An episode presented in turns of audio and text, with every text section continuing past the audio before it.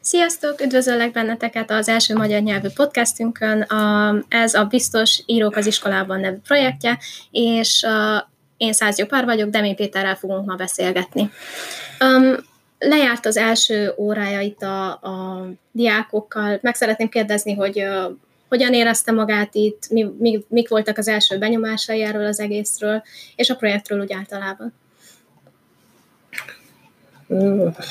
Mindenről nagyon jó benyomásom van. Most nem akarok ilyen Ferenc József szerű szövegeket mondani, hogy minden nagyon szép, minden nagyon jó, mindennel meg vagyok elégedve, de tehát az ötletet is nagyon jónak tartom, hogy, hogy román és magyar írók középiskolában, és aztán a szereplésemmel is elégedett vagyok én.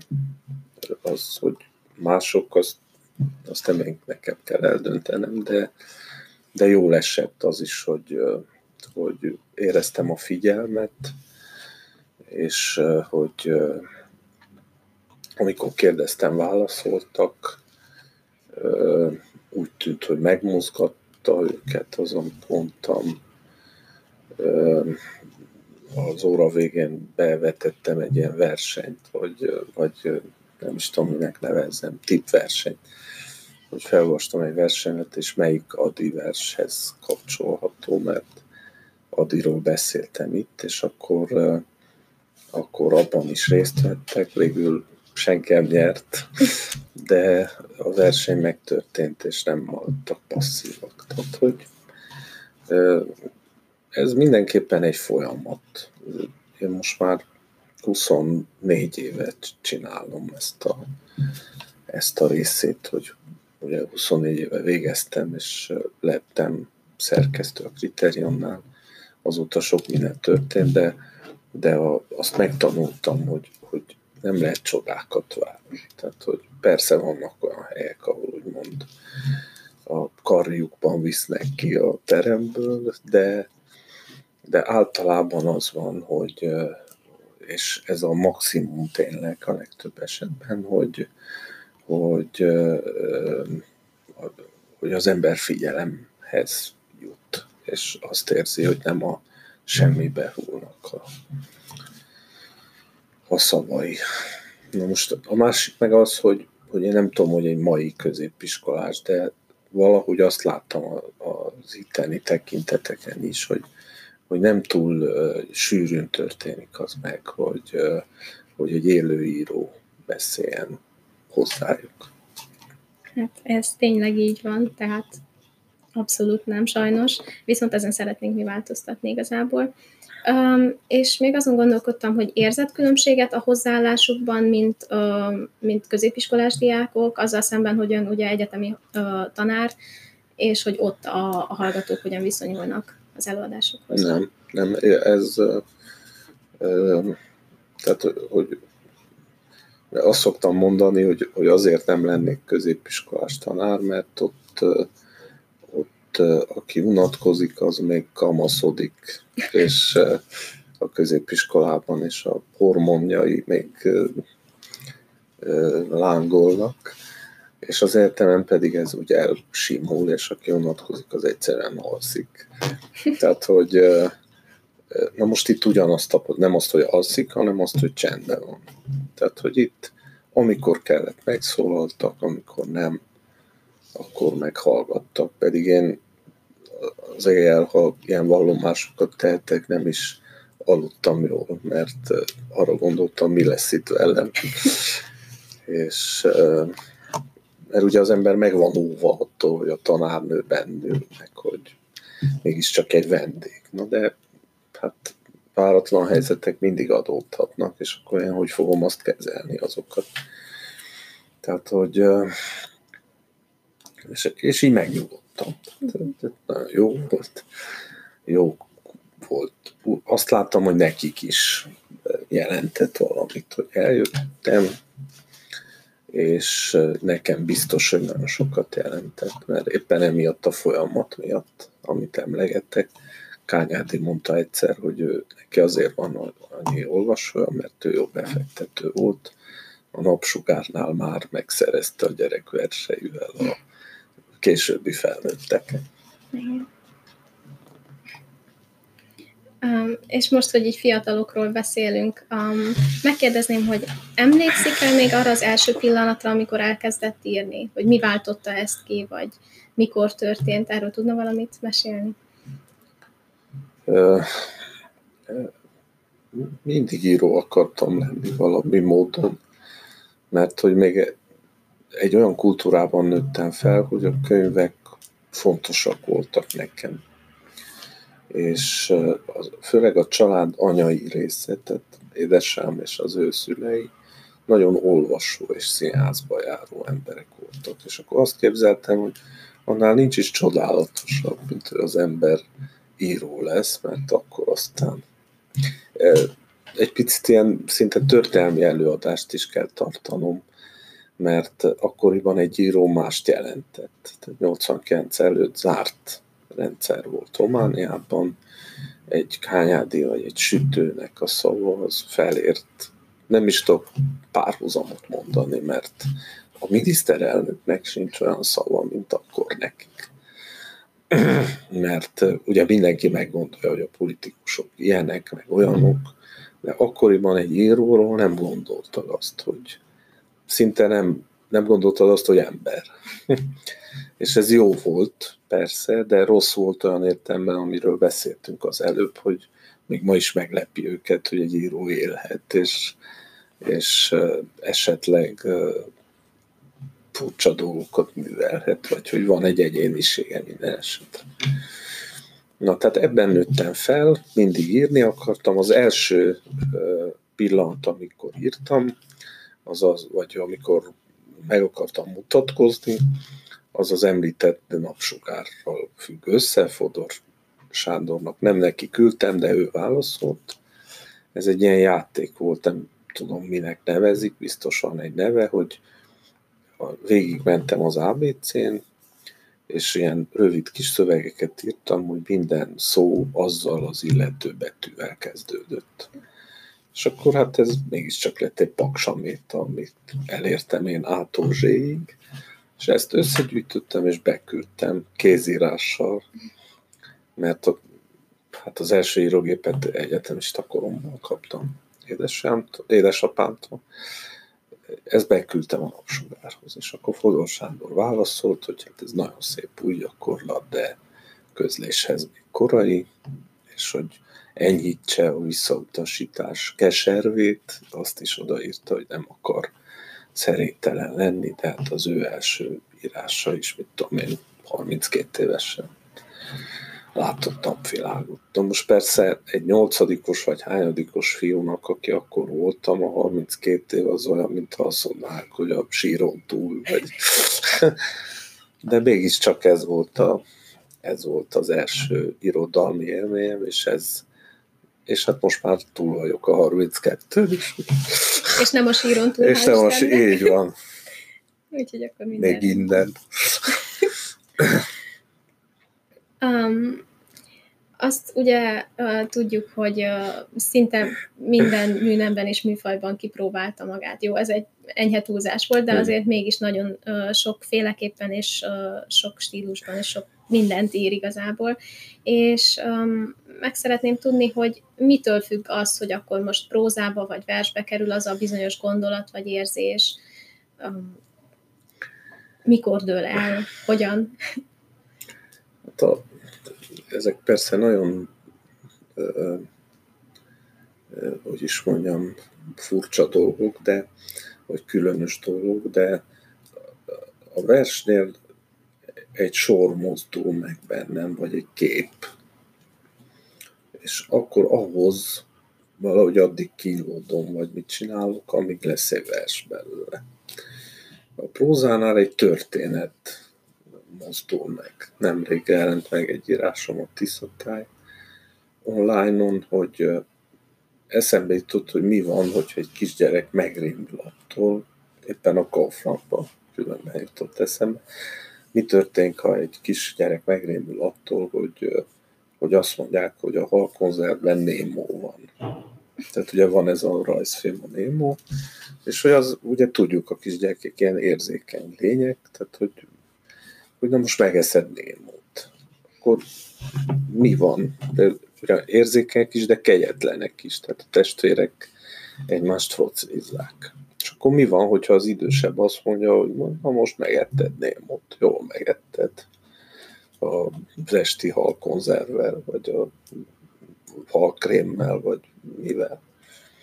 És ebből kihoztam egy, mit tudom én, három oldalas, vagy mennyi kis írást. Tehát, hogy, hogy azt hiszem ez a, amit rögtön mondani tudnék, hogy, hogy a vers az egy kép, valami, ami hirtelen ott van,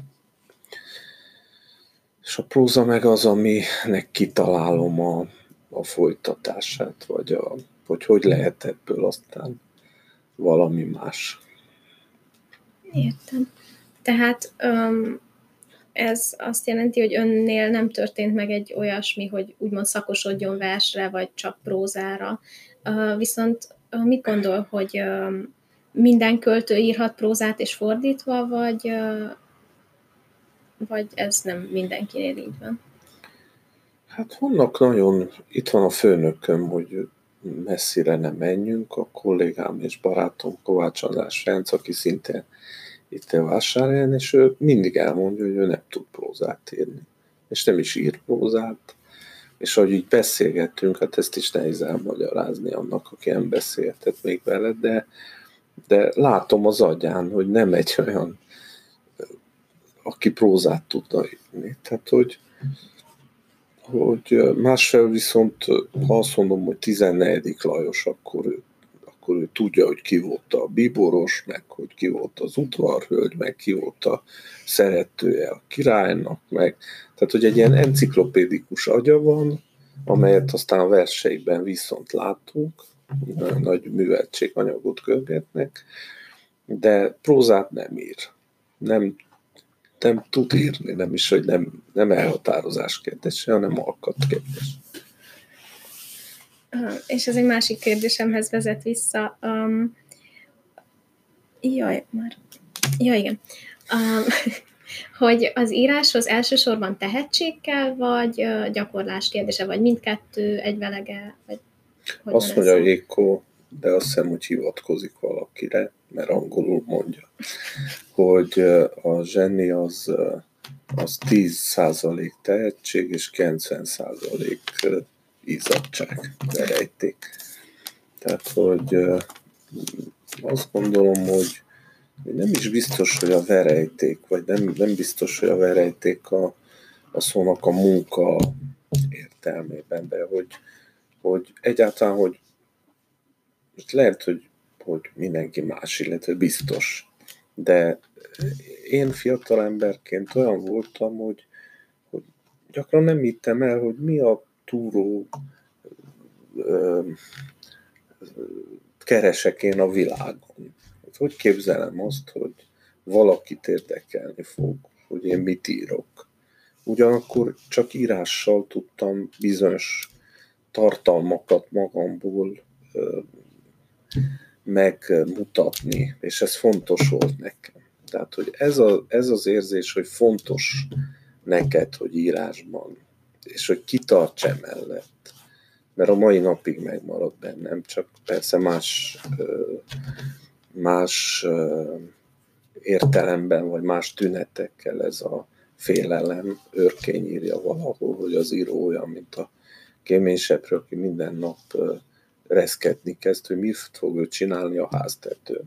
Tehát, hogy most ez, ez megmaradt a mai napig, csak most már tudom kezelni. De hogyha nem tudod kezelni, és lemondasz arról, vagy hogyha egy-egy agresszív dilettánson látom, hogy, hogy mindegy, hogy mi az, ami megjelenik, csak jelenjen meg. Tehát, hogy ugye ilyen sziklák között kell valahogy hajózni, hogy se olyan gyáva vagy önbizalomhiányos ne legyél, hogy, hogy egyáltalán ne írjál, vagy feladd, sem olyan, olyan frusztrált vagy gőgös vagy milyen, hogy azt képzelt, hogy amit írsz, az mind aranyból van, vagy márványból vésett.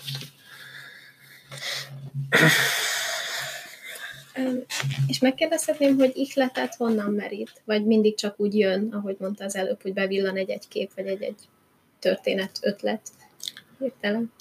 Hát biztos ez is bonyolultam, mert én írtam úgyis, hogy naponta egy verset. Tehát mit tudom én az, hogy lett. Persze nincs kizárva, hogy naponta szikrázik valami, de hát nem is, nem is merítek olyan értelemben, hogy, hogy én akarom, vagy hogy belőlem, úgy fakad belőlem, hogy valami történik.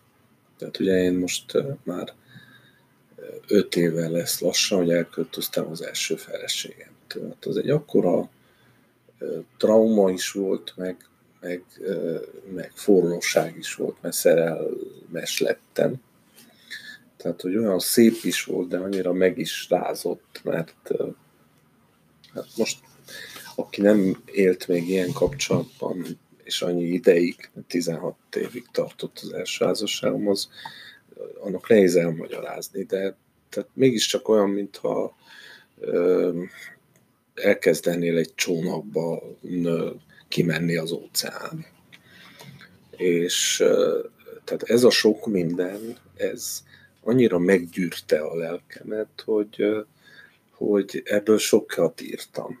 És írok a mai napig tulajdonképpen, mert bűntudat, meg, meg nap, mindennapi boldogság, vagy tehát, hogy ezek nem múlnak el gomnyomásra. Tehát, hogy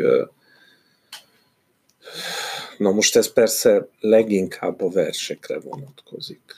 A többit, amit írok, azt, azt vagy az emlékeimből, vagy a hogy is van, meglátásaimból írok, van egy darabom, amit abból írtam, hogy, hogy megismertem egy családot, ahol, a, szül, ahol a, a gyermekek nem akarják elhagyni az anyukat, mert, mert mit csinál egyedül.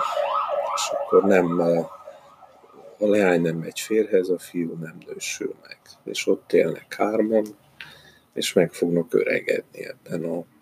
Hát az anyuka már megöregedett, de a gyerek most ebből írtam a Bolero című darabomat, amit Kolozsváron bemutattak. Tehát, hogy, hogy mindig, azt hiszem az a lényeg, hogy az ember de nyitott az, az már egy olyan szó, amit a politika, meg a közélet, meg a nem tudom mi elkoptatott, de valahogy így érzékeny maradjon, hogy, hogy meglássa a másik történetét, vagy, vagy el tudja képzelni a másik történetét. Um, és a sajátjai közül van-e egy olyan mű, amire azt mondaná, hogy na ez a kedvencem, vagy a legkedvesebb számomra? A legkedvesebb azt hiszem, hogy a mai napig végül is a Visszaforgatás című regényem, ami egy ilyen kulcsregényszerűség, 2006-ban jelent meg. És hát aztán a, mondjuk olyan Lélekkabát című verses kötetem, az Apa Mozsár című eszém.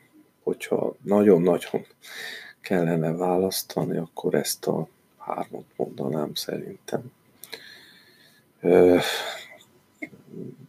Az is biztos, hogy én költői természet vagyok, hogyha ez alatt azt értjük, hogy, hogy a saját sebeiről, örömeiről, nem tudom miről beszél, és nem fedi el. Például a Dostoyevsky könyvekből nagyon nehéz kikövetkeztetni, hogy mi is történt dostoyevsky -el. Aki tudja az életrajzot, az persze az tudja, de aki nem, az nem fog rájönni, hogy, hogy ebben Dostoyevsky magát is belerejtette. Vagy Thomas Mannnak a könyvei ugyanígy. De nekem meg úgy vannak, hogy, hogy nagyon gyakran egyes szám első személyben, vagy, vagy alig elfátyolozva azt, hogy velem mi történt, és milyen volt az én élet. Tehát, hogyha um, most azt következne, hogy megkérdezem, hogy van-e valami árszpoetikának nevezhetője, um, akkor ez inkább a szubjektivitásra vezetne vissza? Tehát arra, hogy én önmagam kifejezem és megírom, úgymond, akármilyen formában. Azt hiszem, hogy a, az irodalomban, s a zenében, s a mindenféle művészetben az a nagyon nagyszerű, tehát az irodalomban talán jobban látszik, mint a, mint a zenében, hogy, hogy valami, ami teljesen személyes, hirtelen mások érdeklődésére is számot tarthat. Tehát, hogy, hogyha nagyon cinikusak akarok, akarunk lenni, akkor ki a túrót érdekel az, hogy, hogy József Attilának az anyja meghalt. Ez egy személyes probléma. Temesse el, gyászolja meg, kész. Ja, de amikor megszólal a kis és irató, akkor az egy nagy vers, ami már nem csak arról szól, hogy az ő anyja meghalt. Vagy hogy ki érdekel megint csak az, hogy ő megismert egy nőt, nem tudom hol, Miskolc mellett Füred. Hát ez is egy személyes probléma, udvaroljon, legyen boldog. De az óda pont ebből íródott. És így végig lehetne menni ezzel a cinizmussal az egész irodalom történetem végeredményben. Ami egy, egy bizonyos pillanatban egy árva ember, vagy, vagy legjobb esetben egy nemzet problémájának tűnik, az a költészetnek köszönhetően, meg az irodalomnak köszönhetően mindenkit érdekelni kezd. Ahogy ezt tudom mondani, nem fogalmaztam meg olyan tisztán az árszpoétikámat, mint mondjuk éppen József Attila, de, de az egyik az ez lenne, amit mondanék, hogy a, az egyéni személyes problémák hogyan válnak. Tehát hogyan derül ki abból, hogy az ember is benne van, nem csak az a civil lény, akivel ez a, vagy az megtörtént. És most van folyamatban, vagy tervben egy új regényverses kötet, amin dolgozik esetleg? Ö, nem. Hát írtam, van egy 20 éves lányom, és a gyerekek, gyerekek döntéseit olykor nehéz elviselni, vagy megérteni. Már hogy a saját gyerekeit, persze, döntéseit a legnehezebb és akkor ezekből írtam, ebből a vívódásból írtam néhány verset, hosszú verset, és akkor ezt állítottam össze, kötetté, még nem jelent meg, de, de ez lesz a következő, mondom. Értem. És most, hogy egy kicsit az irodalomtól um, tovább lépjünk, uh, értesültem, hogy tavaly részese volt egy, uh, egy ilyen szeretett szolgálati projektnek. Uh, tudnál erről egy kicsit többet mesélni? Csajó Norbertet nagyon rég ismerem a szeretett szolgálat vezetőjét, még Kolozsvári korábban, mert ugye most már ő is itt él. És és nagyon szerettem benne, hogy nem csak hát most ez olyan rosszul hangzik, hogy egyszerűen szeretett szolgálatot vezet, de hogy mindig jár az adja, és kitalálta, hogy vannak magányos öreg emberek, akik szívesen mesélnének az életükről, és akkor néhány írás tudó ember, újságíró, író menjen el. Akkor összeültünk, kiosztottak, hogy mondjam, X néni, Y néni, ilyen három öreg hölgynél voltam, és azok elmesélték, hogy tényleg nagyon gazdag lesz egy élet, amikor már 80 éves leszel. És, és so, olyan, mint egy időkapszula, vagy egy időgép visszamész az időben neki köszönhetően. És hogy ezeket írjuk le, ez megtörtént, és akkor gondolkozzunk, hogy hogyan lehetne közölni. Illetve még az is fontos volt, hogy jöjjön el egy fényképpész, de hát persze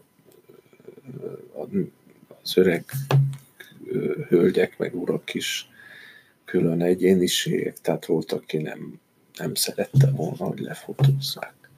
Volt, aki szerette volna. Volt, aki nem vállalja névvel a történetét. Volt, aki vállalja. Tehát, hogy valahogy döntsük el, hogy ezt hol lehetne közölni, kezdeni valamit ezekkel a történetekkel. És ez az a projekt, ahogy fogalmaztál, ami, ami, amiben benne még vagyok is, mert úgy értettem, hogy még lesznek ilyen öreg emberek, akik vállalják a, ezt a beszélgetést. De hát akkor ezek szerint még lesz folytatása, és Igen, még ezt így. is úgy finalizálni kell, így ezt van, az így, első így alkalmat. Van. Hát sok sikert kívánok hozzá, kívánunk így mindannyiunk. Um, és köszönöm szépen a beszélgetést, meg azt is, hogy eljött ide, és remélem, hogy a következő órák is ugyanolyan jól telnek majd, mint az első. Hát én is. Viszontlátásra. Köszönöm. Viszontlátásra.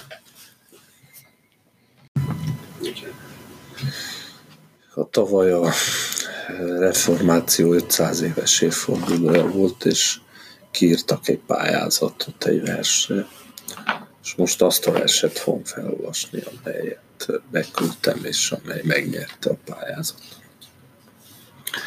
A reformáció nélkül nem lenne dac, lázadás fejjel falnak, nem lenne útja semmi diadalnak, sem út, sem fény, sem dörgés, sem igazság. Sápadt Isten arc ülne csak egy trónon, ahogy a púp ül minden suta gnómon, sirató asszonyok virrasztanák az élőt. A nyugtalanság nem mozdulna szembe, a kételj nem zúdulna be az állott csendbe, ebura ebb, ugocsa csak koronát. Legyél sose, hogy ne nyugodj meg könnyen, hogy ne lehessen a restség előnyben, és mindig tudd, hogy a hit vadtépő viadal. Te vagy a vad, és te vagy a vadász is, ne reménykedj, nincsen helyetted másik, és Isten sem kímél, csak a keblére ülel.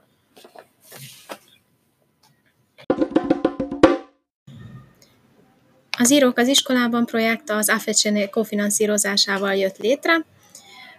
Csapatához a következő személyek tartoznak. Andrei Vorniku, Szakács Lehel, Miruna Lavinia, Szilágyi Panna, Valentin Kovácsú és Száz Gyupár.